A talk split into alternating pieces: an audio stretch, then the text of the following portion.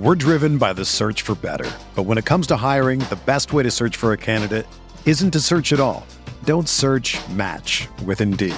Indeed is your matching and hiring platform with over 350 million global monthly visitors, according to Indeed data, and a matching engine that helps you find quality candidates fast. Ditch the busy work. Use Indeed for scheduling, screening, and messaging so you can connect with candidates faster. Leveraging over 140 million qualifications and preferences every day, Indeed's matching engine is constantly learning from your preferences, so the more you use Indeed, the better it gets. Join more than 3.5 million businesses worldwide that use Indeed to hire great talent fast. And listeners of this show will get a $75 sponsored job credit to get your jobs more visibility at Indeed.com slash BlueWire. Just go to Indeed.com slash BlueWire right now and support our show by saying that you heard about Indeed on this podcast. That's Indeed.com slash BlueWire. Terms and conditions apply. Need to hire? You need Indeed. This podcast episode is brought to you by Coors Light. These days, everything is go, go, go. It's nonstop hustle all the time. Work, friends, family expect you to be on 24 7. Well, sometimes you just need to reach for a Coors Light because it's made to chill. Coors Light is cold lagered, cold filtered, and cold packaged. It's as crisp and refreshing as the Colorado Rockies. It is literally made to chill. Coors Light is the one I choose when I need to unwind. So when you want to hit reset, reach for the beer that's made to chill. Get Coors Light in the new look delivered straight to your door with Drizzly or Instacart. Celebrate responsibly. Coors Brewing Company, Golden, Colorado. Regina King for Cadillac Escalade. Let's say you make it to the top. What's next? Relish in the glory of your accomplishments? Okay, sure, for a minute. But then you move forward. Take the 2021 Escalade. Cadillac's newest arrival is more than just a celebration of iconic luxury. It's the most technologically advanced Escalade ever. Because arriving is just the beginning. The 2021 Cadillac Escalade. Never stop arriving.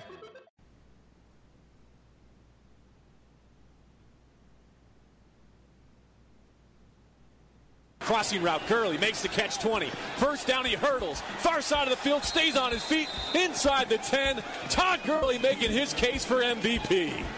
He throws back shoulder. Higbee reaches out and makes an incredible catch for a first down. Off his back foot, he throws to the end zone. Cooper Kupp leaping to make the catch. Out of bounds, he has it for six. He's got a knee-high snap, looking left. Now over the middle. He pump fakes. He rolls to his right with Connor Barwin pursuing. He knocks him down. The ball is thrown up in the air and batted away. Incomplete. The Rams defense clinches it. Goff will come on the field for victory formation. The Rams sideline across the field from us erupts in celebration. And so the playoffs are coming back to LA this January at the Coliseum. We not me versus the NFC. And for the first time since 2003, the Rams are NFC West champions.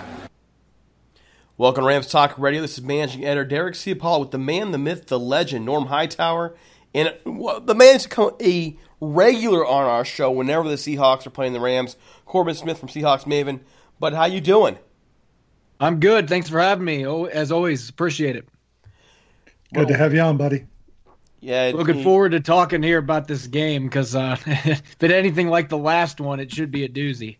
Well, there's a lot on the line this time. I think for I think for both teams actually for different reasons. Um, folks, we are here to break down Sunday's divisional battle between the Los Angeles Rams and the Seattle Seahawks. Uh, if you remember correctly, the Rams won a close one in Seattle, 33-31 early in the year.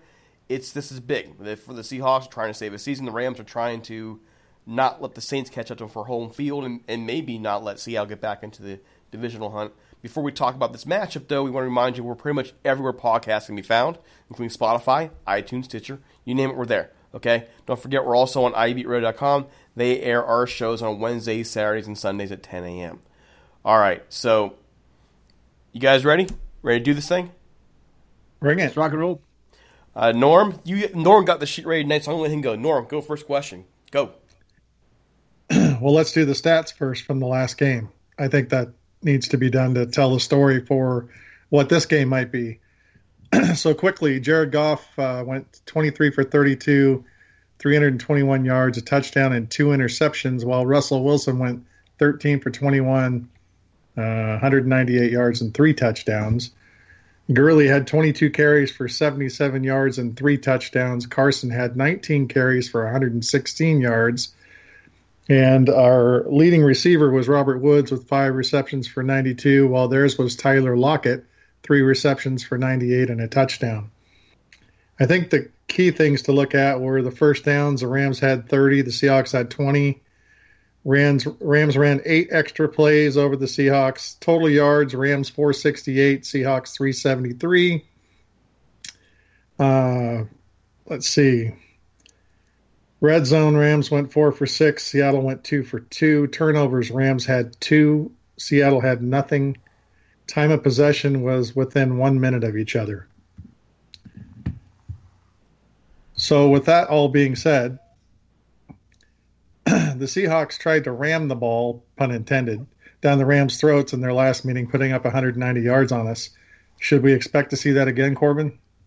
I think that that's the blueprint of this football team. Then they found their identity. Now, unfortunately for Pete Carroll and the Seahawks, that identity did not come through this past weekend against the Chargers. They were unable. They had so many plays they left on the field. They really beat themselves for the most part. But as far as running the football, uh, the last five or six games, I mean, even in this last game against the Chargers, they were running the ball well. But the thing I think that is a major storyline here Chris Carson is dealing with a hip injury. He played only about, I'd say he played about 30% of this game against the Chargers.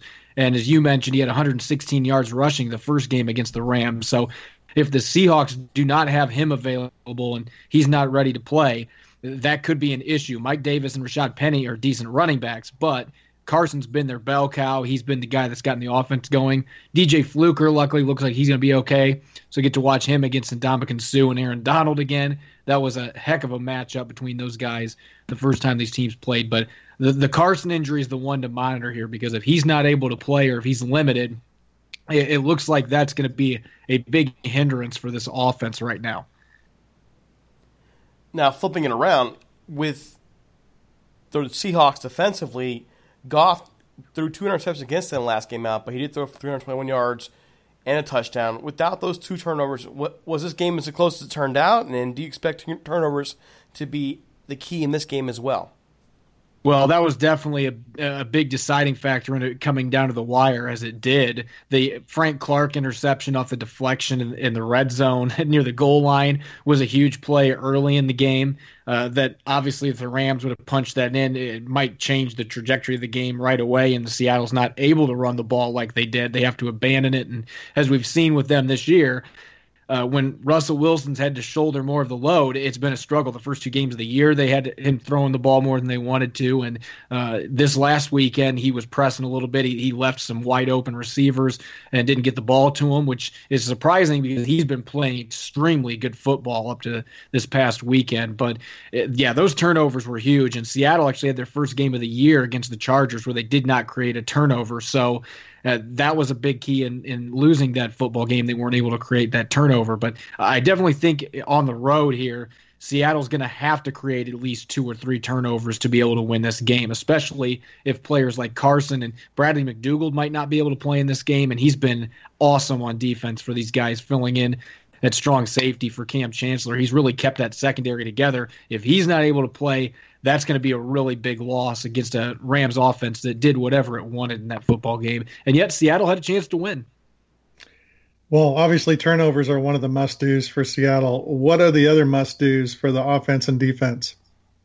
I think they've got to get that play action game going. Really, this has been the most concerning thing for me watching the games up to this point. Is as well, uh, you know, it's all about establishing the run under Pete Carroll, and they've been able to do that. But they've been hit and miss as far as using play action, play action off of it. And that's really created some issues for them because you can't just have Russell Wilson drop back all the time without a play fake. If the running game is really working as it has, the defense is going to be respecting that. And a couple weeks ago against the Lions, they were really using that play action effectively, and they used it uh, frequently during the game. The Lions had no answer for it, and then this Chargers game, it seemed like they kind of got away from that, even though they ran the ball really well, especially early in the game. Uh, once Carson was out, that hindered things a little bit. But they've really got to get that play action game and see if they can get some vertical throws over the top because that's one thing the Rams had trouble with in, in that last football game. Uh, they allowed David Moore to get past him on one play for a touchdown. Tyler Lockett beat him deep for a touchdown. So those explosive pass plays were there and the Seahawks believe they can do that again this weekend, uh, feeding off the run. So the the big thing for me is get that play action game going. Don't just drop back and throw. Get the run game going, and then use play action off it. Get those explosive uh, connections downfield in the passing game, and and they give themselves a fighting chance on the road. Now, how is your injuries looking right now?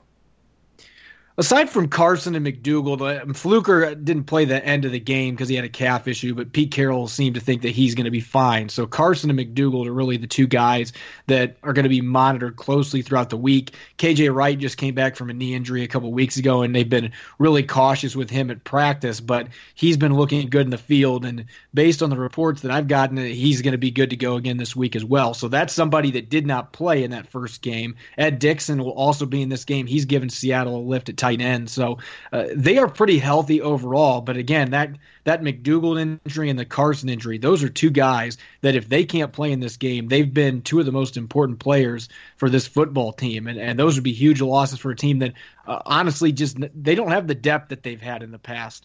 And so if injuries start to become a problem, I'm not sure that they can mask that. All right, so before we move on, folks, we do want to go ahead and give a shout out to our sponsor out there, Jim Hock. Hollywood's team, Grit Glamour, the 1950s Los Angeles Rams. This book tells the story of the 1950s Rams through the lens of Jim's dad, John, who was an offensive lineman for the team from 1953 to 1957. Check out his son's story of his father and the team he played for in an era of glitz, glamour, and future Hall of Famers. Read about players like Norm Van Brocklin, Elroy, Crazy Legs Hirsch, Tom Fears, and Les Richter in this story spanning the 1950s Los Angeles Rams. Folks, you can find his book online at HollywoodTeam.com and on Twitter, Hollywood's Team. It's available both in hardback in electronic form and uh, at Amazon and Barnes & Noble, also at various other internet outlets available. So, folks, trust me, you want to read this book. If you are a Rams fan, and maybe even if you're a Seahawks fan, you want a little bit of history, you never know, check it out. Hollywood's Team Grit Glamour in the 1950s Los Angeles Rams by Jim Hock. It's well worth your time. So, you mentioned your injury list, you mentioned concerns about the running back position, so on and so forth. But what about the Rams secondary on the other side of the game here, throwing the ball. You mentioned that's their goal. They're going to go deep. What did you see after watching that Saints game? I'm sure you watched it. I've only gotten to watch a little bit of that Saints Rams game. I've been extremely busy uh, going back and watching a bit. And here's the thing: this kind of leads into a different segue here, but one thing that I'm extremely concerned about for the Seahawks this weekend, they did a decent job, even though Gurley had three touchdowns in that game, they did a decent job bottling him up on the ground as far as yards per carry. I'm really concerned about going into this game. The way they played, the Chargers were able to run the ball down their throat. They were using a lot of two and three tight end sets. They were really physical. They were running a power run game. And obviously, Philip Rivers had success with some explosive pass plays. But uh, the Seahawks have been so hit and miss stopping the run. Two weeks ago, the Lions came in with one of the best run offenses in football, and Seattle completely shut them down.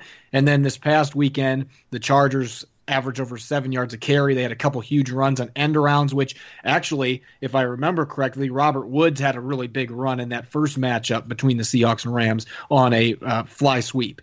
So the Seahawks have had a lot of trouble stopping the run game at times. It's been very inconsistent. When they've been good, they've been really good. When they've been bad, it's been putrid. So that's something that I'm going to be monitoring as far as the secondary for the Rams. I didn't get to see how they held up against the Saints. I, the, some of the clips I've watched, obviously Brees had a lot of success, but uh, it just seems like the the Achilles heel for the Rams defense has been that big play that expo- explosive pass play. And even going back to that Seahawks game uh, a few weeks back, as I mentioned, the, the deep ball to Lockett, David Moore getting behind Marcus Peters, who was staring into the backfield. I've been surprised how much Peters has struggled this year, to be honest. Well, I, I actually broke down the game film from the Seattle game earlier in the year. And by the way, Derek, I had Monday off. So I uh, broke down the film from the Saints game. And believe it or not, th- with the exception of two plays, Peters played extremely well. And I know that's going to surprise a lot of people because I was pretty hard on him after the game, and so was everybody else. But uh, the last play that he got beat, you know, for 70 yards, which ended up being the go-ahead score, he got caught off guard. They snapped the ball before he was ready. You know, not an excuse, but that's what happened. But overall, if you look at all the the defensive plays he made, it wasn't so much that he wasn't covering well as just Brees was just putting the ball on the money, and the receivers were making great catches. And in the earlier matchup between us, Peters wasn't really 100% at that time. And, you know, he got burned a couple times pretty bad, but I think right now he's really concerned on how he's being viewed. So I think he's going to step up his game this week. And one thing they haven't been doing is they haven't been taking a safety and putting it on the speedy receivers behind Peters. And I'm kind of surprised they haven't really done that. And I'm hoping that this game will be the exception to that to help slow down Lockett. This is probably for when Corbin signs off. Wait, you're telling me on the film you saw that Peters played a great game. You're not going to have to explain that one, right? I don't care. I will. I mean, I watched over and over and over again, with the exception of two plays. He played very well. The Rams secondary actually played well overall, if you look at it play by play. It's just those few plays they got burned on that, that cost him. Okay, so we're going to save that. We're going to want you to go through that here at the end here.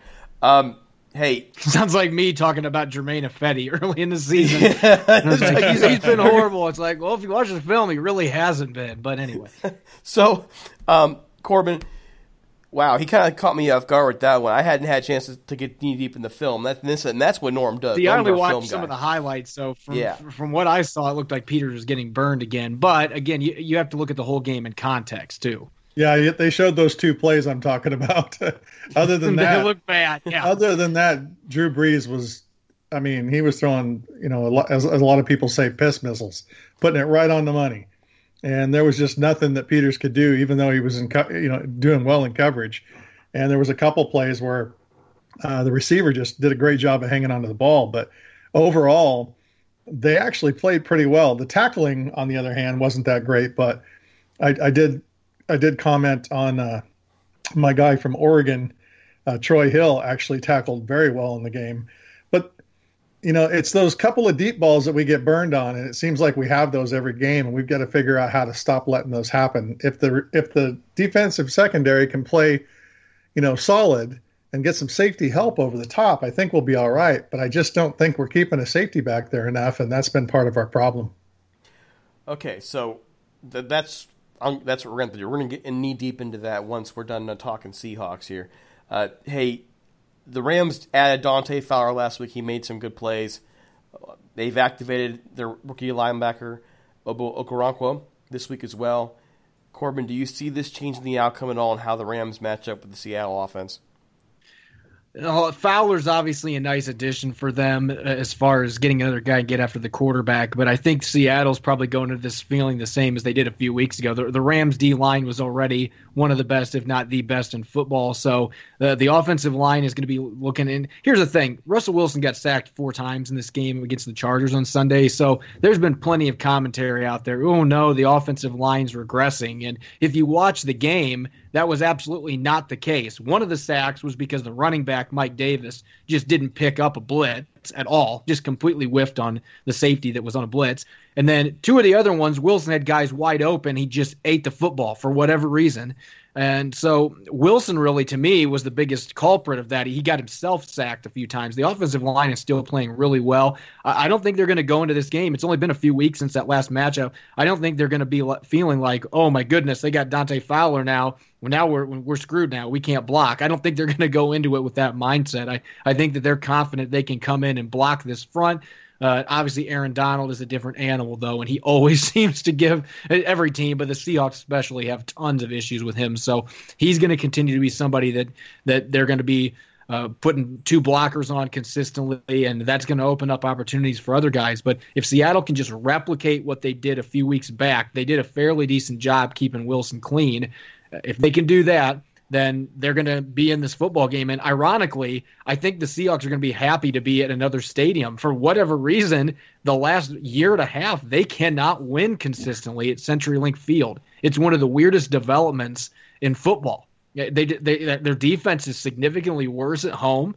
And the statistics bear that out. Their run defense is way worse at home, and they've been pretty good on the road this year. They've played most of their games on the road, so uh, that actually might be something they're kind of excited about is going to California because they just they haven't played well at home, really haven't. I think Fowler is going to make a big difference. Uh, you know, last time Suh and Donald both got a sack on Wilson, and I'll say that at that time Donald wasn't at, at the top of his game yet with the exception of last week's game against the Saints, he's been on fire. And, you know, adding Fowler in, who's kind of a speedy guy, who who can I think can chase Wilson down, especially if he's flushed out of the pocket by Donald, I think is going to make a difference. I would not be surprised to see him get his first sack as a Ram against the Seahawks. now, in the past, the, Rams have had a hard time. I'm not sorry, the Seahawks have had a hard time stopping the Rams pass rush. He actually did a solid job that first game out there. So you you mentioned our first time the offensive line is better. Does well? They don't have Tom Cable coaching them. That that continues to well, be the biggest difference uh, for this team. I, I, just was seeing on Twitter a little bit earlier that Jahri Evans, who I could not understand why the Seahawks cut him a couple years ago in camp, uh, experienced lineman that was still a really good player, and he tweeted today that uh, the coach just didn't want me. So the indictments continue for Tom Cable. And now that you see what's happening in Oakland with him back there coaching their line, what was one of the best lines in football two two years ago is now one of the worst. Uh, you know that's been the biggest difference maker, getting somebody in there that actually can coach the offensive line. And that's actually where I was going. Just the changes there. Again, the weird thing we talked about before, Tom Cable had a really good reputation for his offensive line work. Then he goes to Seattle and everything falls apart now you have a new change and you have a different philosophy and running game, and the offense, the offensive line is much more stable than it has in the past. Not facing all these Rams pass rushers, you seem pretty comfortable with things going on with this offensive line heading this weekend. Is that right? I yeah, you know, based on what I've seen, I, like I said, a lot of people were on the offensive line this Sunday, and if you watch the tape, there were a few bad plays, but the offensive line was not the reason that Wilson was under pressure for the most part. He created a lot of that himself by trying to do too much, and it's something that he has issues with occasionally. So, as far as the way the line's playing, Mike Solari's done a hell of a job coaching these guys up, and Germain Ifedi looks like a different player. Uh, Duane Brown obviously has been a huge addition for them at left tackle. Fluker's been the, best addition they made all all off season personnel wise. Bringing him in, being able to open up holes in the run game, he's been way better than advertised in pass protection. Britt is a solid center, and J.R. Sweezy's been able to resurrect his career at left guard for these guys. So uh, the line is is definitely a, a much improved unit, and this is obviously a matchup against the Rams front line that Seattle's going to have their hands full. Anybody's going to have their hands full against it. But I think if you look at the way they're playing the last month and a half or so compared to the last several years, they're definitely going to be a lot more confident that they can slow these guys down at least enough to move the football like they did at Seattle. Okay, so we're we're almost done. You thank you so much for taking the time. I know how busy you've been. Um, is this season over for Seattle if they lose this game? I'm not going to say that it's over, but they are on life support if they lose this game because their schedule is extremely difficult. This past game against the Chargers was one that it's one of those swing games. If they win that, they're five and three. They are in a playoff spot, and now they're four and four. And there's all kinds of other teams in that ballpark. That's the thing is that I think a lot of people thought the NFC was going to have four or five teams that were really going to pull away. And aside from the Rams and the Saints uh, some of your other teams, like the Packers, have struggled. The Vikings lost a few. Like the Vikings lost to the Bills earlier this year. I mean, we've just had some weird games that have gone on. So if Seattle loses this one at four and five, look at the rest of their schedule. Yes, they've still got two games against the 49ers. They've got a game against the Cardinals still. They've played well historically in Carolina, uh, but it's going to be extremely difficult for them to get to nine. or Ten wins would be really, really difficult for them to do uh, with the schedule that they've got remaining. They still got to play the Packers and the Vikings at home. Uh, those are going to be tough games. So, uh, yeah, this is a big game. They'd be on life support if they lose this one. Five losses uh, after nine games would not be an ideal situation. Well, and the and the Panthers are sitting at six and two right now, just behind New Orleans, and you know, of course, they faced New Orleans twice in the remainder of the year. But they're they're sitting pretty right now as one of the other teams that are kind of setting themselves apart. So you're right. You're going to be battling it out. If you guys get a win this game, you'll be battling it out with probably the Eagles, I would think. Yeah, there's several teams like the Eagles. The Falcons are starting to try. They're trying to fight back into contention. A lot of teams with four or five losses that are that a couple of them were supposed to be surefire playoff teams, and we know how this league goes. They're very rarely is a surefire playoff team. I mean, your Patriots and stuff like that, but uh, it, it's just week to week extremely difficult to tell what's going to happen. So who knows how this one's going to play out? The Seahawks have played pretty well in LA the last couple years. They've played the Rams better there than they have at home, but uh, I think that this is going to be a it's going to be an absolute dogfight, and I really think Chris Carson, if he can't play, that's a huge loss. I know a lot of people out there say running backs don't matter, but I don't prescribe to that. That that guy gives them an identity. If he can't play, uh, that's going to be a huge loss for them. What about Rashad Penny though? Why I love I love Rashad Penny, but here's the here's been the problem. He is not getting enough reps to really get in a rhythm at all, and I don't think people realize that with running backs. Uh, I used to coach running backs at the high school level, and I would always tell people if you only give a guy a handful of carries, it's extremely difficult to get into a rhythm as far as vision and reading your blocks and things of that nature. So he's he's been playing so sporadically. He's had two of the past four games he hasn't had a single carry. So a lot of people out there are calling him a bust already and saying, you know, why'd we pick him in the first round? It's like the Seahawks aren't doing him any favors right now, and part of it's been Chris Carson's played so well. But at some point, they're going to have to take take him off the sideline and let him get some reps. He's going to have to play. The guy has a lot of talent, and I believe he will come.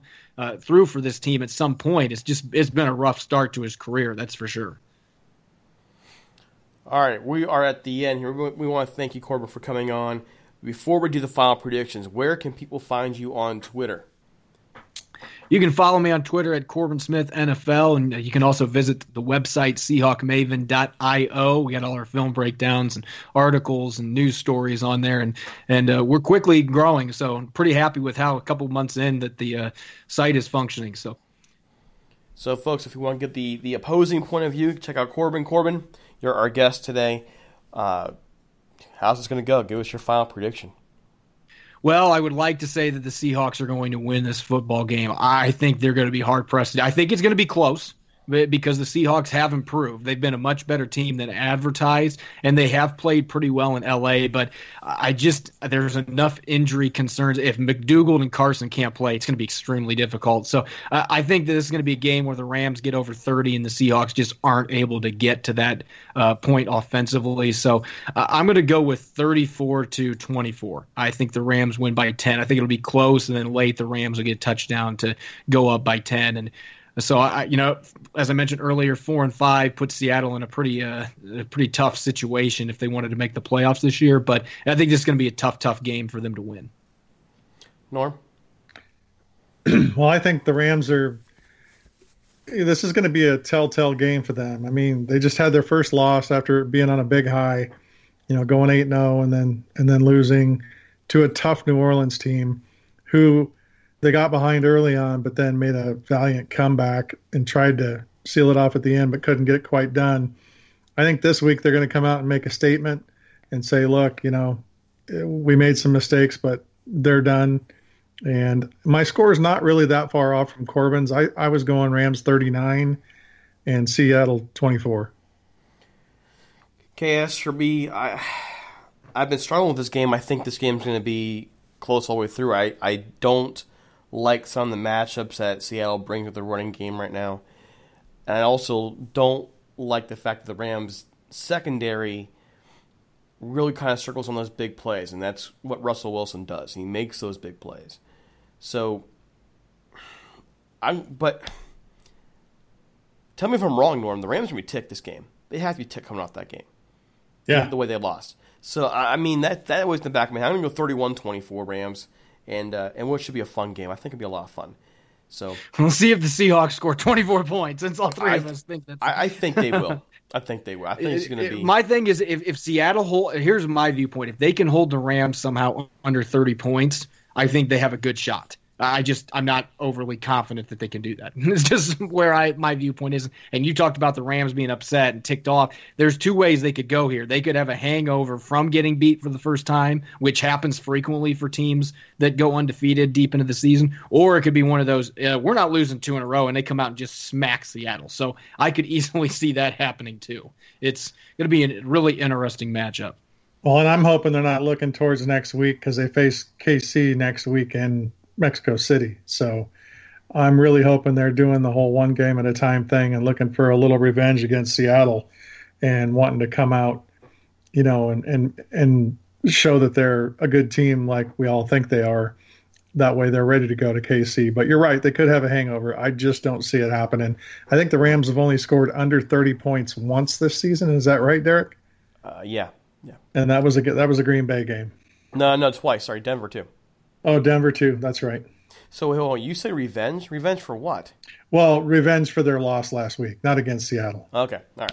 So, all right, Corey. We want to thank you so much again for coming on. You're always insightful, insightful for us, folks. Again, Corbin Smith. Thanks so much. Thanks for having me, guys. Appreciate it. Take care. Thanks for coming right. on, buddy. What a, what a he's always just always a great guest to have. He can't help but have praise for what he does. He has some great film coverage and so on and so forth. Uh, but folks, the rest of this podcast is all about Norm. Okay, this is all about Norm. Uh, he did the film study. He is the film study guru. Before we do, we also want to go ahead and, and give a shout out to the Gold Ram Barbershop. So here we go. Gold Ram by Norm. Now it's time to give a shout out to our longtime sponsor, the Golden Ram Barbershop. If you're looking to support one of your own in the Orange County area and like that old school barbershop experience, check out the Golden Ram Barbershop at 13755 Golden West Street in Westminster, California. Sal Martinez opened up his shop as a shrine to the Rams on the day that they left for St. Louis and has kept the lights on ever since. He's by appointment only, so give him a call at 714 894 RAMS or 714 894 7267. Use the promo code RAMSTALK so he knows that we sent you to get a discount on an already affordable haircut. The Golden Ram Barbershop is open Monday through Friday from 8 a.m. to 6 p.m. and Saturdays from 7 a.m. to 4 p.m. One more time, give Sal a call at 714 894 7267. A visit to his shop is worth it just to enjoy all the Rams memorabilia there.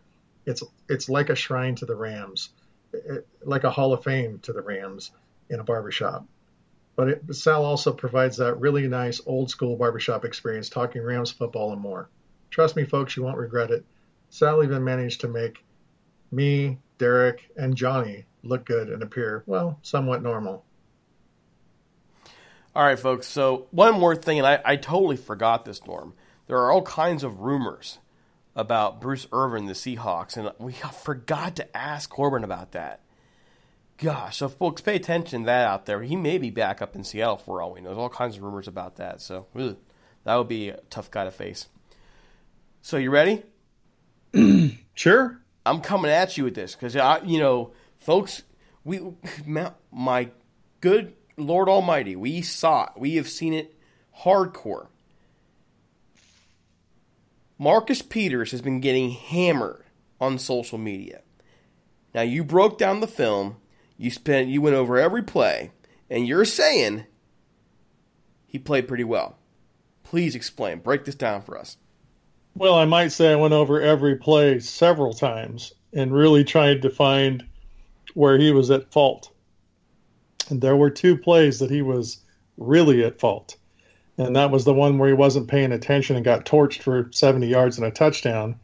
And I don't I, I don't have my notes in front of me, so I don't remember what the other play was, but overall, I mean, if you look at each pass play that he defended, he was there. He was right there trying to make a play. Was right on the guy, and Bru, you know, uh, Brees just made great throws. I mean, if you really seriously look at it unbiasedly, I mean, I was pissed at Peters too. I made all kinds of comments about him, like the whole, you know, UFC thing with uh, Richard Simmons and all that stuff. But you know, those two plays, that was a valid comment. But if you go back and look at every single play, he was there. He was he was right on his guy. He, he was hustling during the play. It was after the play, and it was the plays that he wasn't directly involved in that kind of upset me. you know, he wasn't hustling off his man. But mm-hmm. on his man, he actually, I mean, if you really break it down, he covered him pretty well. It's just Brees was on fire. There were Brees made a lot of tough throws in that game to every receiver. They were all contested pretty well. So I challenge you to go look and, and see what I'm saying because I mean I, I tried to find him at fault a lot and I really couldn't. It was just a couple plays. Now the, the now let's be fair, those couple plays were big. Sure. Well, the one play, the the worst one was the 70 yard touchdown, and you know when they showed it on replay, and of course when I watched it, he was yelling coverages at somebody, and was you know standing on the line, turned kind of halfway sideways, and you know to their credit, they saw it, snapped the ball, and you know he just ran a flyer out and was gone, and you know that was a great play on their part, and obviously he got caught off guard, which you know, I don't think he'll let happen again now that it happened this time.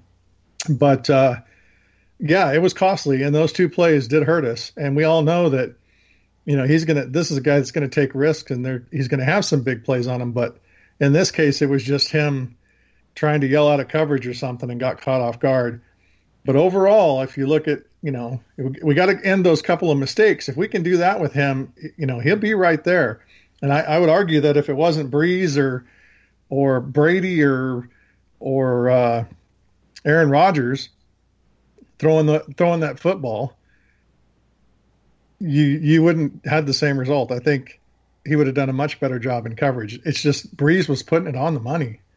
I mean, I was impressed by Drew Brees more than anything when I was watching that because every single pass he threw, there it was only put to where his receiver could catch it, and Peters was right there to defend it but couldn't stop it. Okay, now before we move to the second part of it, which is tackling, do you remember last year when we talked about the we talked with um, Drummond from who covered for Saints Wire before yeah. our preview last year, and one thing he said was he felt that well, he felt that Drew Brees had lost a little bit of zip off his ball. That was more of an interceptable ball. I'm watching watching this game. I, I need to be complimentary of Drew Brees because that's not what we saw out there on Sunday. I saw a 25 year old Drew Brees out there throwing. You know, he's 39, but that he was playing like a 25 year old, and that's one. I, it's one area that I can't really contest you on. I need to go back and watch that film. But his his throws, man, his throws. By gosh, what a professional! What a yeah, I mean, he, he's making a real solid case for MVP for himself, and I know all of us want Todd Gurley to win it. And you know, there's plenty of arguments to be made that he should, but I'm I'm telling you, with the records and with how well he's with how well Brees is playing and how accurate he was and how he you know how he did everything in that game against the Rams, if they end up finishing out the year like they're playing now, I have no doubt that he's probably going to get player you know uh, MVP. Okay, so another thing you saw on on tape was the tackling. What, what did you see there? The whole team tackled like crap. There's no other simple way. I mean, not only was the defensive backs, but there were several missed tackles, you know, one arm reaching out tackles on defensive line, on linebackers, poor technique, poor positioning, uh, poor poor pursuit angles. I mean, there was just a ton of stuff that went on tackling. But I'll stand by what I said about uh, Troy Hill there were several plays where Troy Hill read where the run was going and got there ahead of it from the other side of the field and made a solid single man tackle, you know, solo tackle. So, you know, he's actually tackling really well in the secondary. Joyner, when he can get in front of it, does well, but when he has to tackle from behind, he's so small he gets carried around a little bit. But uh, overall, the whole team tackled bad, and I think you know, this is one of those deals where you just got to hammer technique during practice and and get them back back to form because they're going to need it this week if they're going to stop Seattle's rushing game, especially if Carson can play. And let's also remember Seattle does have their weapons.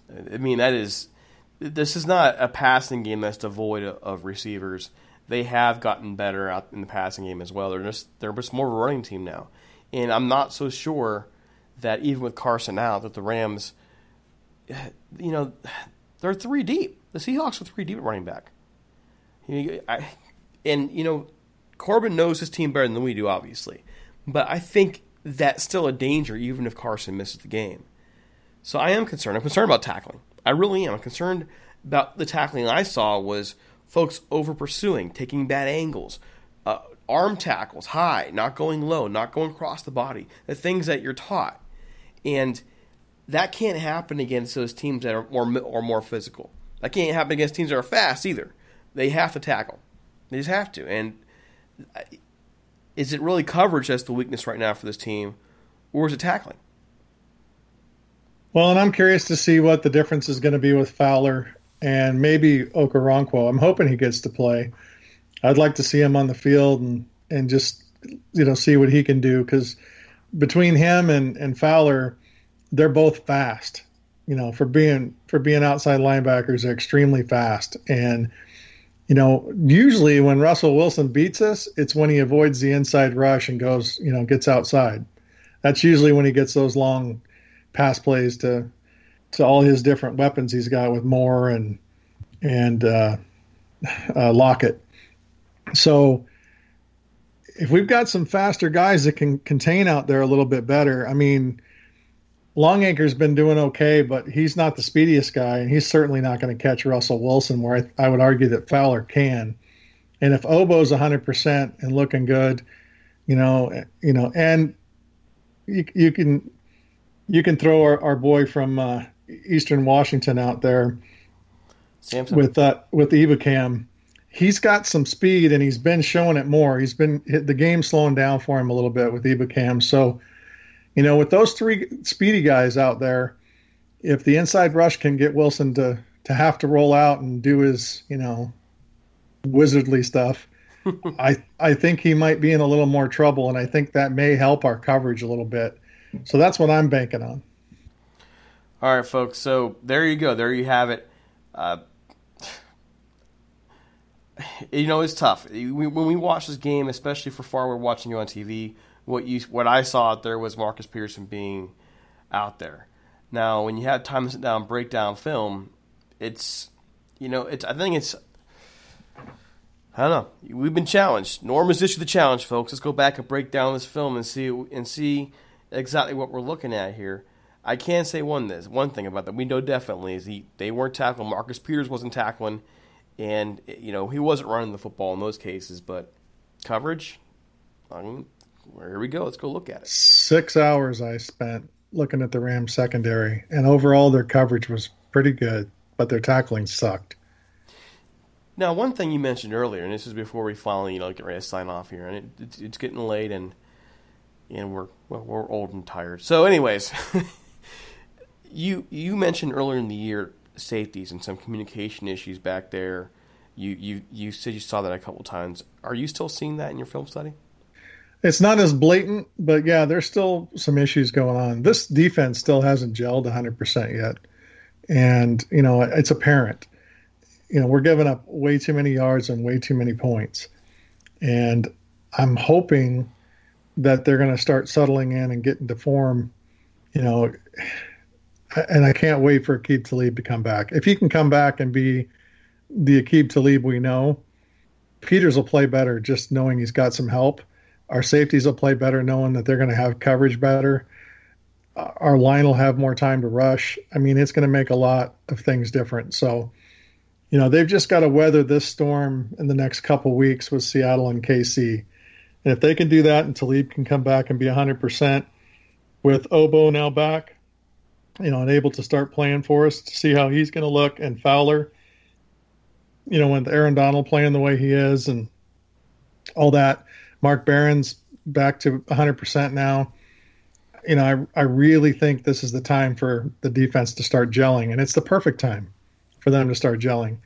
You know, most of us, you know, I, I kind of predicted some of that. I don't want to keep patting myself on the back because I'm scared to do it because I don't want karma to come bite me in the ass. But hmm. you know, I predicted that they were only going to lose one game in the regular season, and now I'm. Uh, this is that really important time. They've got to they've got to win this game against Seattle. If they win this game against Seattle, the division's sewn up. They don't have to worry about that anymore. And then they can move on to KC and you know focus on that.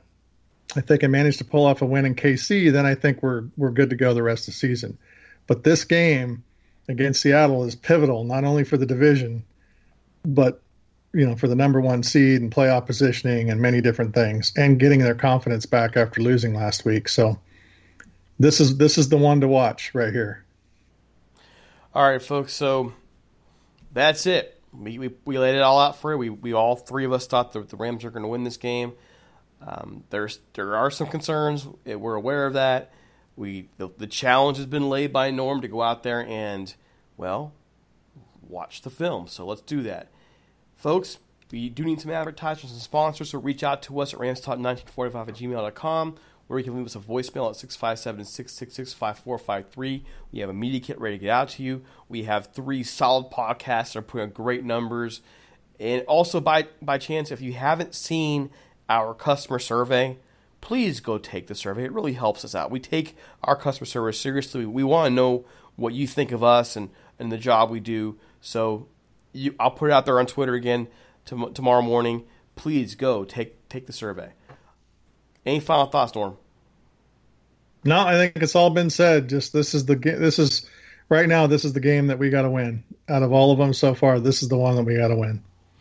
You got you know you don't want to you don't want to head down that path where you're starting to, you know, come back to the pack. You want to stay ahead. So, yeah, I agree. Folks, don't follow us on Twitter at Talk Rams and on Facebook at facebook.com forward slash Rams Talk. For whatever reason, the ag- algorithms on Facebook are horrid. So if you also want to join our group, Rams Talk Room, please do for whatever reason things go better in there. You can find me on Twitter at DC Paul. You can find Norm on Twitter at Norm Hightower. Yes, he even does post once in a while on there. Okay, maybe once a year. Don't forget us on iTunes, Stitcher, SoundCloud, iHeartRadio, all those places. For Norm Hightower, this is Derek Ciapala. Take it easy. Just a few more days till game time. Adios.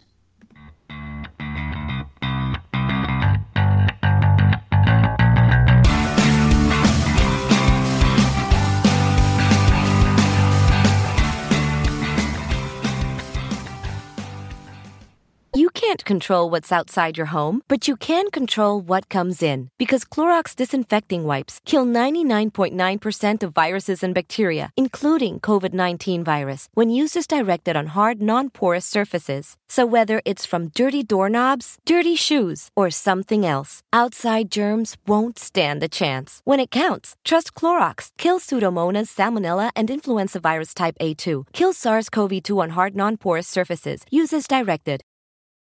The NBA is back. Where else can a city this loud be this slept on? And 30 feet is still in range. Where else is history still in the making? The NBA only here. Season begins December 22nd on ABC, ESPN, TNT, and NBA TV. Sugar Ray Leonard, Roberto Duran, Marvelous Marvin Hagler, and Thomas Hearns. Legends, whose four way rivalry defined one of the greatest eras in boxing history. Relive their decade of dominance in the new Showtime sports documentary, The Kings, a four part series premiering Sunday, June 6th, only on Showtime. Everyone is talking about magnesium. It's all you hear about. But why? What do we know about magnesium? Well, magnesium is the number one mineral that 75% of Americans are deficient in.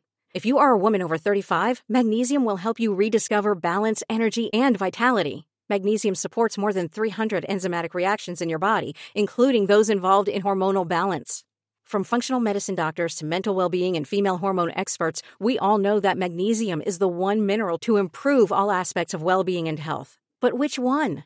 Magnesium Breakthrough from Bioptimizers, the trusted choice recommended by leading experts with seven best absorbed forms of magnesium to ensure your body receives the support it needs for overall well being. Go to bioptimizers.com slash balance today and use code BALANCE10 for 10% off. Support your journey to wellness at B-I-O-P-T-I-M-I-Z-E-R-S dot com forward slash balance.